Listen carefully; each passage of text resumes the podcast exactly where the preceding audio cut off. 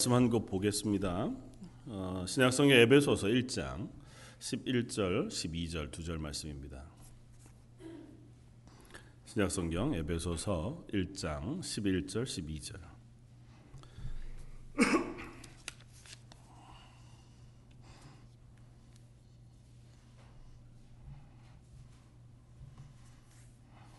신약성경 310쪽에 있는 말씀 에베소서 1장 11절, 12절 두 절 말씀입니다. 자, 였으면 우리 한 목소리 같이 한번 봉독하겠습니다. 모든 일을 그의 뜻의 결정대로 일하시는 이의 계획을 따라 우리가 예정을 입어 그 안에서 기업이 되었으니 이는 우리가 그리스도 안에서 전부터 바라던 그의 영광의 찬송이 되게 하려 하심이라. 아멘.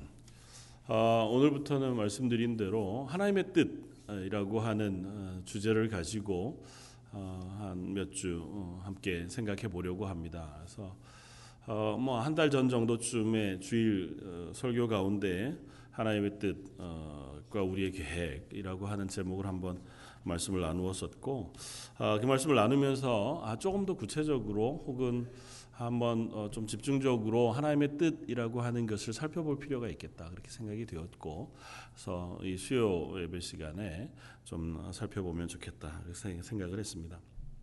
아, 하나님의 뜻이라고 하면 저희가 뭐 여러 가지 생각을 할 수 있고 또 우리가 그리스도인으로 살아가면서 혹은 이 땅을 살아가면서 자주자주 어, 그렇게 묻기도 합니다. 하나님 뜻이 뭡니까 도대체? 여러 의미로 묻죠.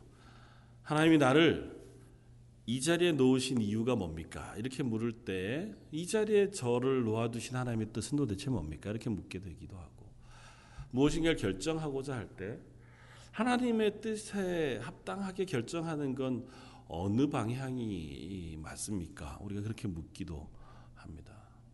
또 좀 불안하고 우리의 미래를 향해서 혹은 우리의 자녀들을 위해서 기도하다가 보면 하나님 우리의 자녀들 혹은 우리의 미래를 향하여 가지고 계신 계획 어, 혹은 그 뜻은 무엇일까요? 미리 좀 알 수 있다면 우리의 불안함을 해소할 수 있지 않을까 하는 뭐 여러 가지 의미에서 하나님의 뜻을 우리가 묻게 되었습니다.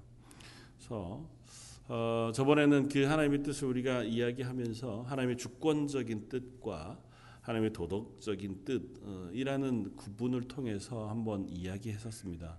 그러니까 하나님께서 전 세계를 주관하시는 하나님의 주권, 하나님의 어, 계획 가운데 역사를 운행하시는 것은 하나님의 주권적인 뜻이어서 그래서 우리가 미리 알 수 없는 어, 하나님의 뜻이라고 하는 것과 하나님께서 우리에게 알려주신 하나님의 뜻은 어, 성경 말씀을 통해서 계시해 주신 어, 그래서 그건 마치 도덕률과 같이 우리에게 이렇게 살도록 명령하시고 이것은 하지 말고 이런 방향으로 하나님께서 가르치신 대로 그 말씀에 순종하여 살아가도록 우리에게 명령하신 뜻이 있다는 것이었습니다. 그러면서 우리가 늘 질문했던 것이 나를 향한 구체적이고 개인적인 뜻은 무엇입니까? 하는 것을 우리가 자주 묻게 되어진다는 것입니다.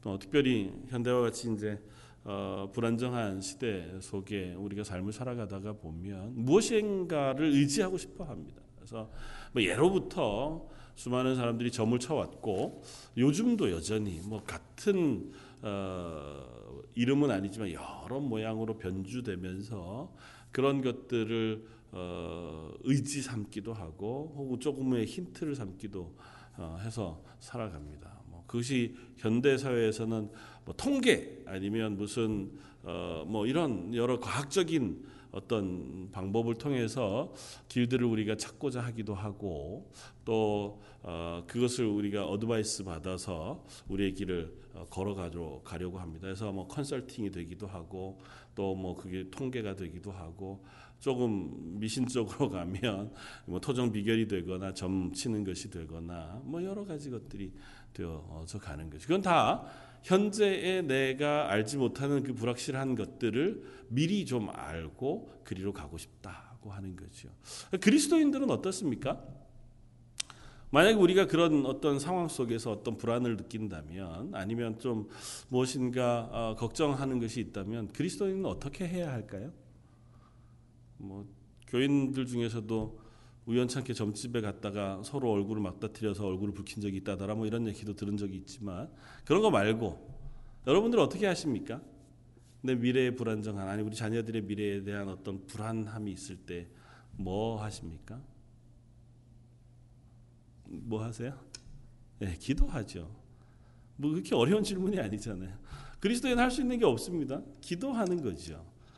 하나님 앞에 도움을 구하는 겁니다. 하나님의 은혜를 구하는 거죠. 그 하나님의 뜻을 뭐 때로는 묻기도 합니다. 하나님 어떻게 할까요? 하나님 제가 어떻게 하기를 원하십니까? 제 길을 인도해 주십시오.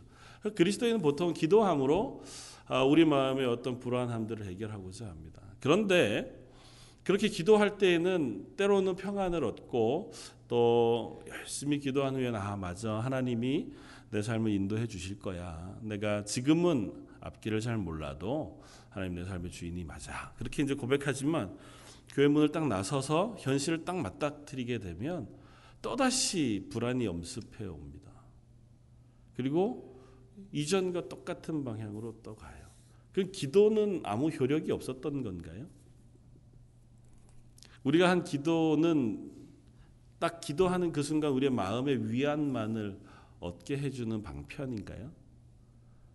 저 여러분들이 그럴 때 기도해서 얻고자 하는 건 뭘까요?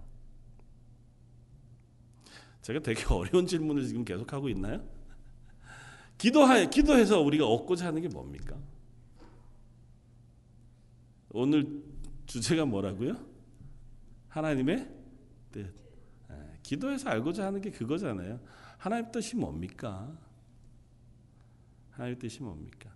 오늘은 하나님의 뜻 그 첫 번째 시간으로 감추어진 하나님의 뜻이라고 하는 어, 제목을 함께 생각을 해보려고 해요. 하나님의 뜻을 하나님께서 우리에게 알리시는 방법은 뭐가 있을까요? 여러분들이 기도하고 나서 하나님의 뜻을 어떻게 깨달아 아십니까? 혹은 드, 들으십니까? 기도는 수없이 해봤는데 한 번도 제가 응답을 받은 적이 없어서 혹시라도 난 기도하고 나서 이런 방법으로 하나님의 뜻을 깨닫습니다. 어떤 방법이 있나요? 어떻게 들으시나요? 제 설교 가운데도 여러 번 얘기했는데 하나님이 우리에게 말씀하신 게 네, 말씀이라고요. 보통 하나님께 우리가 하나님의 뜻을 구하면 하나님의 뜻을 우리가 깨달아 아는 방식은 아주 분명하게 우리에게 주신 단 하나의 방법은 성경 말씀입니다. 하나님의 말씀을 통해서 우리에게 깨닫게 해 주세요. 그리고 아주 특별하고 아주 희귀하게 하나님 때로는 이상 가운데 말씀하기도 하고 또 하나님께서 꿈 가운데 우리의 길을 인도하시기도 해요. 그런 것이 없지 않습니다. 분명히 하나님께서 그런 방법으로도 우리에게 말씀하시긴 하지만 그런 것은 일상적인 하나님의 응답의 방법은 아니에요. 일상적으로 하나님께서 우리에게 응답하신 가장 보편적인 하나님의 뜻을 우리에게 알리시는 방법은 하나님의 말씀이에요. 그래서 어, 예전부터 우리들이 하나님의 말씀을 통해서 하나님의 뜻을 알고자 하고 또 그 하나님의 뜻을 따라서 살아가고자 하면서도 불구하고 여전히 고민하면서 어, 이 세상을 살아가는 문제들을 해결하지 못해서 뭐 신학자들도 고민해보고 또 교회 안에서도 의논해보고 고민해보는 그런 일들이 계속 반복되어져 왔더랬습니다. 네, 오늘 저 제가 여러분들과 나누고 싶은 것은 아주 원칙에서부터 한번 되짚어 가 보자는 것입니다. 하나님의 뜻을 우리가 확인하는 제일 첫 걸음은 하나님으로부터 시작하는 것이다고 생각이 되어져요. 무슨 의미냐면 내 개인적인 문제에서부터 출발해서 하나님의 뜻을 찾으려고 하지 말고 하나님으로부터 시작해서 하나님의 뜻을 찾아 나가자고 하는 겁니다. 왜냐하면 내 문제로부터 출발해서 내가 이제 어떤 갈림길에 서 있거나 어떤 어려움에 봉착해 있을 때 여기서 하나님의 뜻은 뭡니까? 그러면 자꾸 현실이 우리의 발목을 잡아요. 그래서 현실과 어울리는 말씀을 찾거나 아니면 그 현실을 내가 해결하고 싶어 하는 내 마음의 욕심 혹은 욕망 아니면 내 뜻 그것을 따라서 하나님의 말씀 혹은 하나님의 뜻을 자꾸 찾게 된단 말이죠. 그러니까 일단 아주 근본적으로는 그것을 배제하고 하나님이 성경 안에서 말씀하고 있는 하나님의 원칙적인 뜻이 무엇이냐는 것부터 차근차근 찾아가서 그것을 내 삶 속에 어떻게 적용하고 내 삶에서는 그것을 어떻게 발견하고 어떻게 적용할 것인가를 확인해 보면 조금 더 수월하겠다는 거죠. 그래서 성경 안에서 하나님의 뜻을 무엇이라고 얘기하는가 그리고 하나님의 뜻은 있는가부터 질문해 보면 좋겠다는 것입니다. 하나님의 뜻은 있습니까? 이 세상을 향하신 하나님의 계획은 있습니까? 네, 아니요로 둘 중에 하나로 대답하시면 됩니다. 오늘따라서 되게 질문을 많이 하죠. 너무 더워서 졸리실까봐.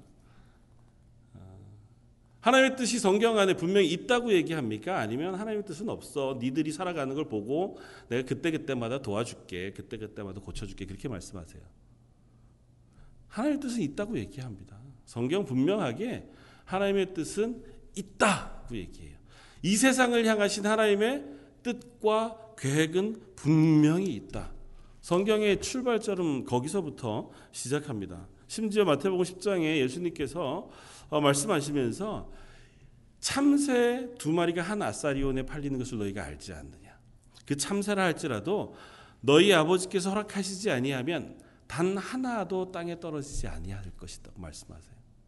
그러니까 참새 두 마리가 하나 쌀이온이라는 건 그때 당시에 이제 뭐 먹을 것으로 따져서 가장 싼 것, 쯤을 이야기하는 거예요.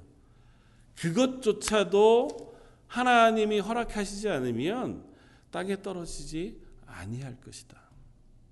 그러니까 하나님께서 참새의 생명조차도 하나님의 주권 가운데 붙잡고 계시다고 예수님께서 분명히 말씀하세요.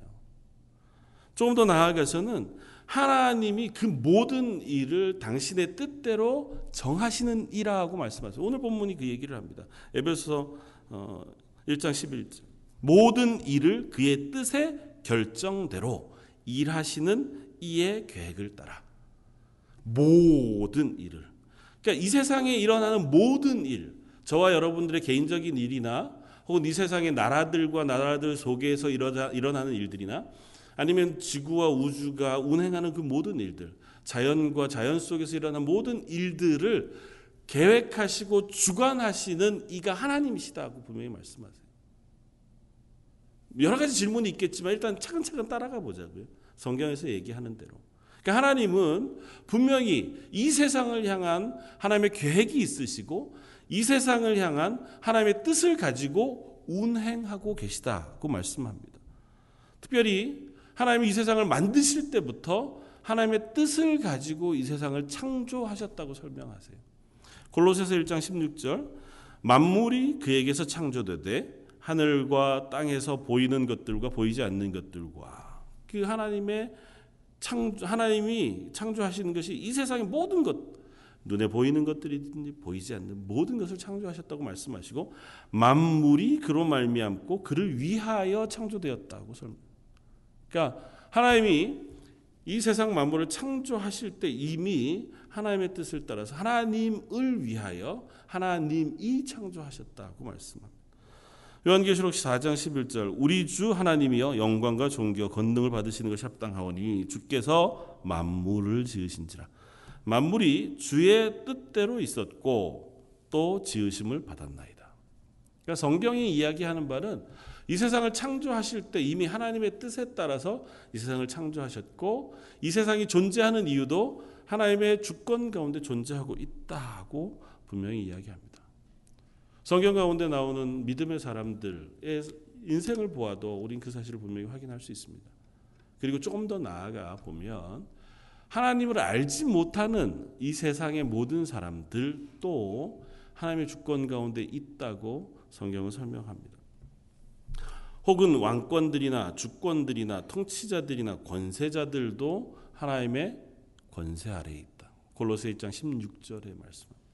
이 세상에 하나님을 알지 못하는 나라들, 한 번도 하나님을 알아본 적이 없는 나라들, 한 번도 성경 말씀을 들어본 적이 없었고, 한 번도 하나님을 섬겨본 적이 없는 그 인생과 그 나라들, 그 나라를 다스리는 권력과 권세자들도 하나님이 그들에게 권세를 주지 아니하였다면 그들이 그 권세를 얻을 수 없었다고 성경은 분명히 이야기합니다. 그러니까 하나님은 이 세상에 누군가가 왕이 되고 혹은 대통령이 되고 권세를 잡고 또 힘을 얻는 그 모든 과정의 주권자라는 것입니다. 하나님이 허락하시지 않으면 그런 일은 일어나지 않는다는 거예요. 물론 하나님께서 계획하시고 조장하시지 않아요. 그러니까 악을 조장하셔서 야 너는 꼭 악을 행해야 돼 이렇게 하시지는 않습니다. 죄송합니다. 그러나 이 세상에서 일어나는 모든 일들을 하나님께서 허락하시지 않고 되는 일은 없습니다. 저희가 요즘 어, 말씀 묵상하는 본문이 사무엘하 말씀인데요. 오늘 어, 계속해서 연결되어지는 말씀이 음, 압살롬이 다윗을 반역하는 이야기가 나옵니다. 압살롬이 아버지 다윗을 반역해서 어, 백성들의 민심을 얻고 군대를 일으켜서 예루살렘으로 쳐들어가니까 다윗이 예루살렘에서부터 도망가요. 맨발로 기드론 시내를 지나고 머리를 가리고 눈물을 흘리면서 어, 슬피 하나님 앞에 회개하면서 감남산을 향해 올라갑니다. 그러던 와중에 시므이라고 하는 베냐민 지파 사람이 이 다윗을 저주하고 어, 돌멩이를 던지고 막 이렇게 해요. 그러니까 어, 다윗 옆에 있던 뭐 아무리 도망간다 하더라도 다윗이 무서워서 도망가는 게 아니고요. 자기 군대들이 다 있는데도 불구하고 아들과 싸우기 싫어서 어떤 의미에서는 그 도망가는 거거든요. 옆에 있던 군대 장수들 그야말로 나중에 보면 다윗의 주위에 있었던 아주 용맹한 장수 중에 가장 으뜸이 되는 장수 중에 한 사람이 아비세라고 하는 사람이에요. 그 아비세가 옆에 있다가 다윗에게 얘기합니다. 저놈을 제가 빨리 가서 목을 베고 오겠습니다. 뭐 저따오 인간이 다 있는지 모르겠다는 거죠. 아무리 다윗이 지금 아들 때문에 이 길을 떠나고 있다 할지라도 한 나라의 왕이고 아무리 맨발을 벗고 스스로 회개한다 고 하나님 앞에 그러는 거지 저 정도 사람한테 이런 모욕을 당할 이유가 없는데 내가 가겠다 그렇게 얘기하니까 다윗이 말립니다. 말리면서 뭐라고 얘기하냐면 하나님이 저에게 다윗을 저주하라고 허락하시지 않았다면 저가 나를 저주할 수 없었을 것이다. 내 몸에서 난 내 아들도 내 생명을 노리는데 하물며 저 베냐민 사람이 나를 향하여 저주하는 것이야 어떻게 할 수 있겠느냐? 만약 하나님이 이것을 긍휼히 여기시면 하나님이 아시고 하나님이 허락하셔서 하셨지만 그것이 저의 악행으로 나를 향하여 한 것이면 하나님께서 나중에 나에게 이것을 선으로 갚아 주실 것이다 하고 얘기해요. 그러니까 이 다윗의 이 믿음의 고백이 오늘 우리가 함께 나누려고 하는 이 말씀의 핵심입니다. 악한 일을 어떤 이가 조장해 할 수 있습니다. 그러나 그것 역시 하나님께서 금하시면 할 수 없어요. 하나님께서 하나님의 힘으로 막으시면 그것을 행할 수 있는 어떤 존재도 없습니다. 하나님께서 허락하시거나 혹은 그가 그의 자유의지로 악을 행하는 것을 놓아두셨기 때문에 그가 그 일을 행해요. 그러니까 이 세상이 굴러가는 모든 것은 마치 자기 마음대로 하는 것 같아 보이지만 하나님의 뜻 가운데 그저 허락해 놓으셨기 때문에 그 일이 일어나고 있다라고 하는 사실을 성경 분명히 이야기합니다. 그러니까 우리들이 잘 알지 못하는 일을 만나고 도대체 하나님 왜 저걸 그냥 내버려 두시지? 라고 하는 그 모든 일들도 하나님이 그 일을 놓아두셨기 때문에 일어나는 일이에요. 왠지는 아직은 잘 모릅니다. 우리는. 그리고 그것을 성경을 이해하려고 하는 많은 신학자들이 뭐 여러 가지 설명했어요. 주권적인 하나님의 뜻과 도덕적인 하나님의 뜻, 또 어, 우리가 알 수 있는 눈에 보이지 않는 감추어진 하나님의 뜻과 계시되어진 하나님의 뜻, 뭐 하나님의 중요한 뜻과 사소한 뜻, 하나님이 보여 주시는 뜻과 또 하나님이 감추어 놓으신 뜻, 뭐 여러 가지로 이해하려고 했습니다. 네. 오늘은 그걸 하나님의 감추어진 뜻이라는 이름으로 한번 설명해 보고자 합니다. 어떤 의미에서 그러냐면 그 하나님의 주권 가운데 일어나는 이 모든 일들은 하나님께서 한 번도 계시해 주신 적이 없어요. 그 성경 말씀 가운데 그 일을 계시해서 보여주시지 않습니다. 아주 특별한 예, 예언을 통해서만 하나님께서 아주 몇 번 희귀하게 그 일들을 미리 알려주시고 말씀해 주셨어요. 그 외에는 대부분 다 그 일이 있고 나서야 그 일을 알 수 있습니다. 하나님께서 또 그 일을 왜 행하셨는지도 그 일이 있고 나서 시간이 지난 후에야 그 일을 깨달아 알 수 있습니다. 물론 그 하나님께서 깨닫게 해주시고 또 그 깨닫게 해주시는 은혜를 통해서 그 안에 있었던 하나님의 뜻을 확인할 수 있습니다. 심지어 예수님의 십자가의 죽으심, 그것도 하나님의 뜻 가운데 이루어졌지만 그것이 이루어지고 나서야 비로소 우리는 그 예수님의 십자가의 죽음이 우리를 위하여 대속의 죽으심을 죽으신 것인 줄 비로소 깨달아 알게 되었습니다. 예수님이 죽으실 때 많은 제자들은 그렇게 생각했습니다. 아, 예수님께서 억울하게 죽음을 당하시는 많은 이스라엘 사람들도 그렇게 생각했습니다. 아, 로마를 이길 수 없었구나. 그러나 예수님이 십자가에 죽지 않으셨다면 인류의 모든 죄를 사하시지 못하셨기에 하나님은 하나님의 은혜 가운데 예수님의 십자가를 계획하셨고 우리에게 보여주셨고 그 일을 행하셔서 그 은혜를 우리에게 적용시켜 우리를 구원해 주셨다는 것입니다. 그것도 하나님의 주권적인 뜻 안에 있었던 일이라는. 그러니까 저와 여러분들의 모든 삶, 특별히 성경 그런 이야기를 합니다. 성도의 고난도 하나님의 뜻 가운데 있는 것이다. 선을 행함으로 고난 받는 것이 바로 하나님의 뜻이라고 베드로전서는 이야기합니다.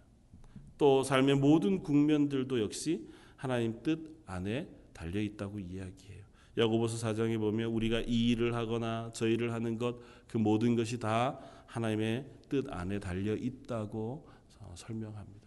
그러니까 우리가 행하는 모든 것들, 우리가 사는 모든 삶들, 그 모든 것들을 하나님께서 계획하시고 우리 가운데 행하신다고 말씀해요. 심지어는 그것이 고난이고 심지어는 그것이 우리가 이 세상 가운데는 도저히 이해할 수 없는 어려움과 불행이라 할지라도 하나님께서 그 일을 우리 가운데 계획하시고 뜻 가운데 이루고 계시다라는 사실을 우리에게 설명해 주고 있습니다. 그러면 이제 우리가 그 하나님의 뜻, 감추어진 뜻이라고 하는 것을 설명할 때 무엇을 확인할 것이냐 하면 아무리 감추어졌다 할지라도 하나님은 온 세상을 향하신 뜻과 주권을 가지고 계시다고 하는 사실을 오늘 확인했으면 좋겠다는 것입니다. 그 이야기를 성경 여러 곳에서 많이 합니다.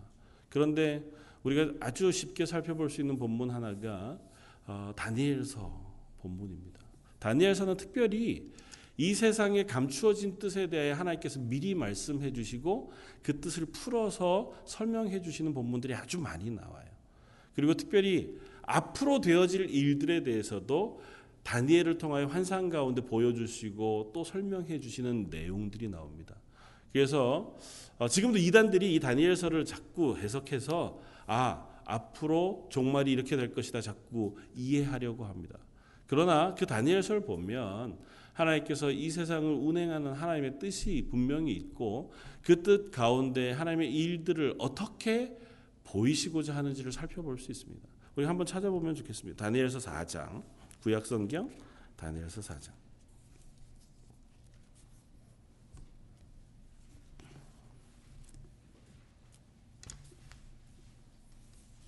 다니엘서 4장은요. 다니엘이 어, 바벨론에 포로되어져 가서 느부갓네살이라고 하는 왕의 신하가 되어집니다. 그리고 느부갓네살 왕에게 불려가서 그의 꿈들을 해석하고 또 그의 꿈들을 해석하다가 신임을 받아요. 그러다가 4장에 가면 다시 한번 느부갓네살 왕이 꿈을 꿉니다. 어떤 꿈을 꾸냐면 높은 어, 큰 나무의 꿈을 꿔요. 그리고 그, 그 거대한 나무가 베어지고 또또그 밑둥을 쇠사슬에 묶여서 7년 동안 지나는 꿈을 꾸게 됩니다. 그러니까 느부갓네살이 이 꿈이 도대체 무슨 뜻인가 해서 다니엘을 불러서 어, 묻습니다. 그 다니엘을 불러서 묻고 다니엘이 그것에 대하여 이야기하면서 어, 그것을 해석하여 어, 드리는 그 와중에 본문 가운데 이런 본문을 우리가 찾아볼 수 있습니다. 17절 말씀. 4장 17절. 같이 한번 읽겠습니다. 이는 순찰자들의 명령대로요 거룩한 자들의 말대로이니 지극히 높으신 이가 사람의 나라를 다스리시며 자기의 뜻대로 그것을 누구에게든 주시며 또 지극히 천한 자를 그 위에 세우시는 줄을 사람들이 알게 하려 함이라 하였느니라. 그러니까 느부갓네살이 꿈꾸는 가운데 꿈속에 들은 이야기예요. 이 일을 하게 하고 이 일을 보여주는 이는 하나님께서 자기의 뜻대로 그것을 나라를 다스리고 그것을 누구에게든지 주시고 또 거기에 아주 천한 자라도 그 위에 세우시는 줄을 모든 사람이 알게 하시기 위해서 이 일을 행한다고 말씀해 주십니다. 그리고 다니엘이 그 꿈을 해석하여 드리는 것이 19절 이하에 쭉 나옵니다. 그래서 어떻게 해석하냐면 이것은 높은 나무는 느부갓네살 왕 당신입니다. 그리고 하나님께서 당신을 낮추셔서 7년간을 당신이 짐승과 같이 지나게 되어질 것입니다. 그리고 7년 후에 하나님께서 당신이 하나님을 알게 되고 하나님을 보게 되는 그 순간 당신을 다시 왕위로 회복하게 하실 것입니다. 26절 또 25절 어, 어, 왕이 사람에게서 쫓겨나서 들짐승과 함께 살며 소처럼 풀을 먹으며 하늘 이슬에 젖을 것이요. 이와 같이 일곱 대를 지날 것이라. 그때 지극히 높으신 이가 사람의 나라를 다스리시며 자기 뜻대로 그것을 누구에게든지 주시는 줄을 아시리다. 또 그들이 그 나무 뿌리에 그루터기를 남겨두라 하였은즉 하나님이 다스리는 줄을 왕이 깨달은 후에야 왕의 나라가 경고하리이다. 이 꿈은 느부갓네살에게 미리 알려주는 거예요. 그리고 그 일대로 되어집니다. 실제로 느부갓네살이 어, 뭐 어떤 일이 있었는지 모르지만 그가 마치 짐승과 같이 7년여를 보내요. 손톱 발톱이 기르고 머리가 기르고 수염이 덥수룩해진 상태에서 사람이 아닌 것처럼 7년을 지내다가 하나님의 은혜를 통해서 그가 다시 회복하여 왕 위에 오르게 되어집니다. 그러니까 꿈의 본대로 다윗이 해석한 대로 그 일이 이루어져요. 그리고 그 일을 해석하면서 하나님께서 말씀해 주는 게 있습니다. 그게 뭐냐면 하나님께서 온 세상의 모든 나라를 다스리는 분이신 줄을 당신과 사람들이 알게 하기 위해서라고 말씀하세요. 그러니까 하나님께서 어쩌면 느부갓네살이 7년 동안 짐승처럼 지내다가 다시 왕위를 회복하는 일은 구원과는 아무 관계가 없습니다. 다니엘과도 큰 관계가 없고요. 바벨론에 포로되어서 갔던 이스라엘 백성들과도 큰 관계가 없습니다. 그렇다고 해서 느부갓네살을 그 7년간 지나고 나면 하나님께서 구원하셔서 하나님의 백성으로 회복시키시고 바벨론 전체를 복음하실 것이냐? 그것도 아닙니다. 어쩌면 그냥 역사상 지나가고 말 한 사건에 불과한 일이에요. 굳이 성경에 이 일을 써야 할 일도 없고 또 역사상 살펴보면 이와 비슷한 일들이 얼마든지 있었을 겁니다. 뒤에 계속해서 나오는 이야기들을 쭉 읽어보면 벨사살 왕에게 하나님께서 나타나셔서 벽에 글씨를 쓰시고 그의 나라를 그날 밤 멸하셔서 바벨론을 메대와 파사로 나누십니다. 그리고 그 이후에도 그것이 어떻게 헬라 제국으로까지 나뉘어지는지에 대해서까지 하나님께서 다윗 어, 이 어, 다니엘을 통하여 환상 가운데 보여주세요. 그리고 역사 가운데 실제로 그 일들이 일어납니다.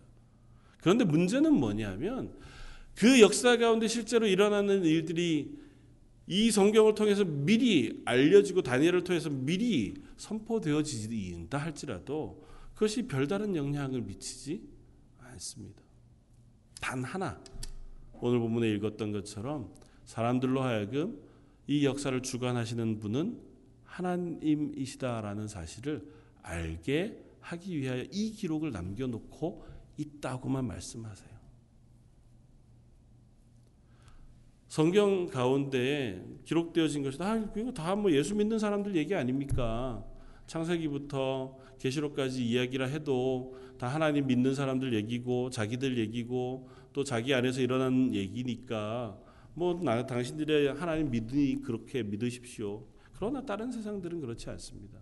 그렇지 않고요. 세상의 모든 것이 다 하나님의 손 아래 있다고 하는 사실을 성경은 여러 곳에서 이야기합니다. 다니엘서뿐만 아니라 에스겔서를 통해서도 또 이사야서를 통해서도 하나님은 이스라엘 이외의 나라들을 어떻게 심판하시고 어떻게 그들을 회복시키실 것인지에 대해 미리 말씀해 주세요. 물론 아주 구체적인 날짜, 구체적인 계획을 다 상세히 기술하지는 않으시지만 이 세상을 주관하고 계신 분이 하나님이라는 사실을 성경을 통해서 분명히 말씀해 주고 계십니다. 그러면서 한 가지 더 그 역사의 큰 등치, 거대한 흐름만 하나님께서 주관하시는 것이 아니라 한 개인의 생사화복과 그의 삶의 모든 것도 하나님의 손 아래 있다고 하는 사실을 성경은 이야기하고 있습니다. 물론 감추어져 있습니다. 미리 말씀해 주시지 않아요. 하나님께서 우리에게 그 모든 것들을 미리 알려주시고 미리 알려주신 대로 우리가 살아가도록 말씀하셨다면 우리가 그 뜻을 찾아야 할 거예요. 그러나 성경은 그렇게 말씀하시지 않습니다. 먼저는 하나님의 뜻이 분명히 있고 하나님의 뜻에 따라 이 세상은 주관되어져 간다. 그러나 그 모든 하나님의 뜻은 1차적으로는 감추어져 있다고 이야기합니다.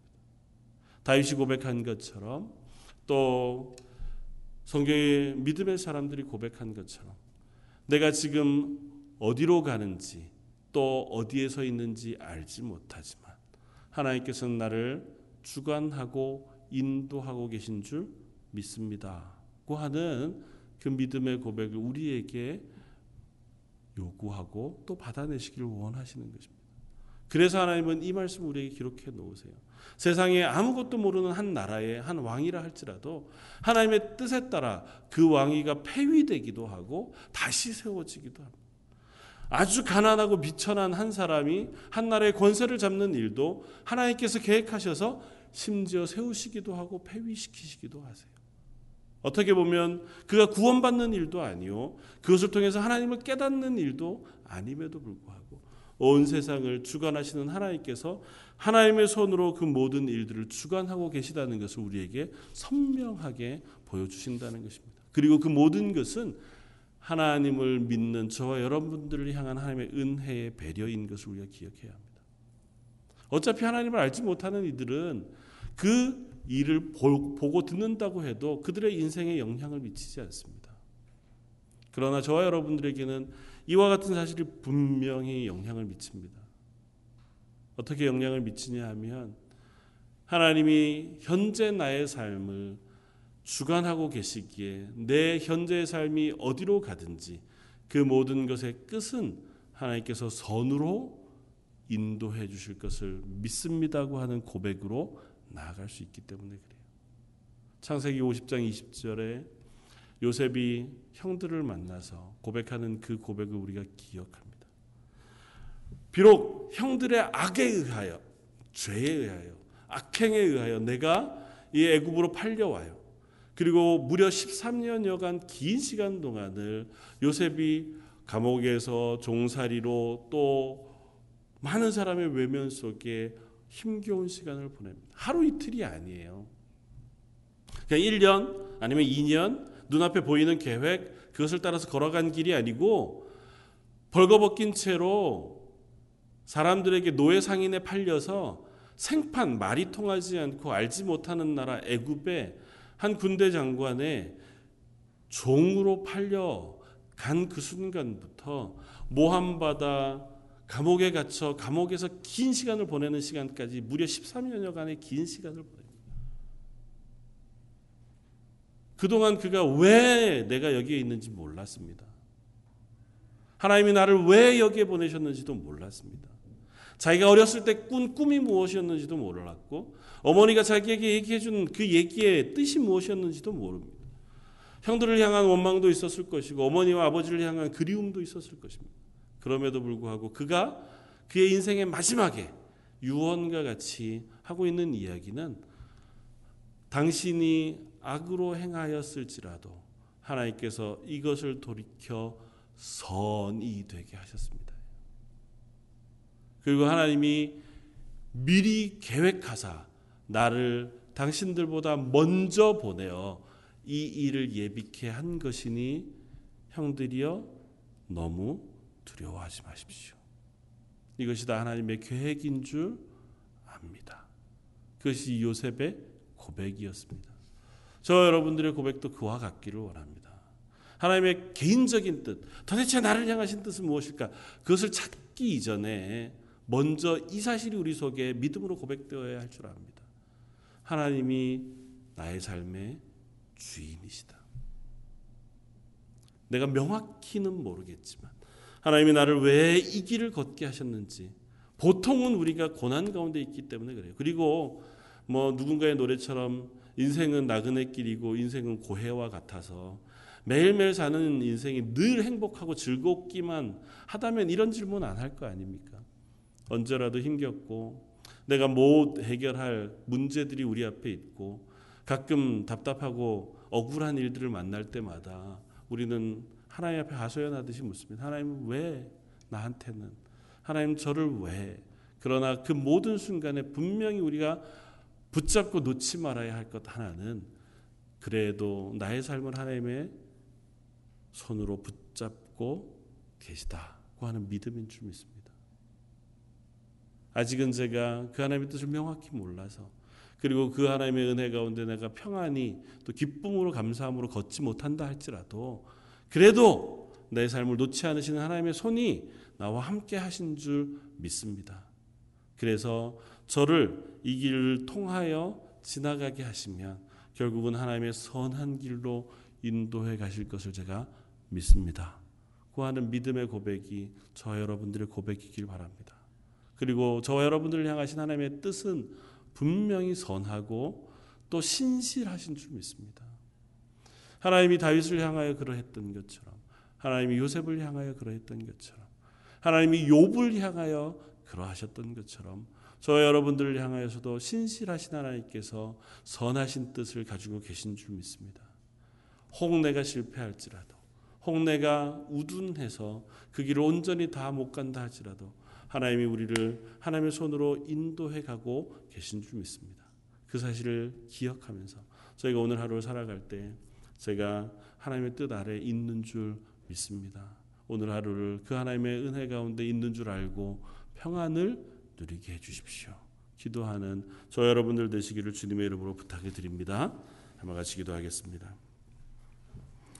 하나님의 뜻 그것이 무엇인지 아직은 명확히 잘 모르지만 분명한 것은 그 하나님께서 선하신 뜻을 가지시고 온 세상을 주관하고 계시며 저의 삶을 주장하고 계신 것을 믿습니다.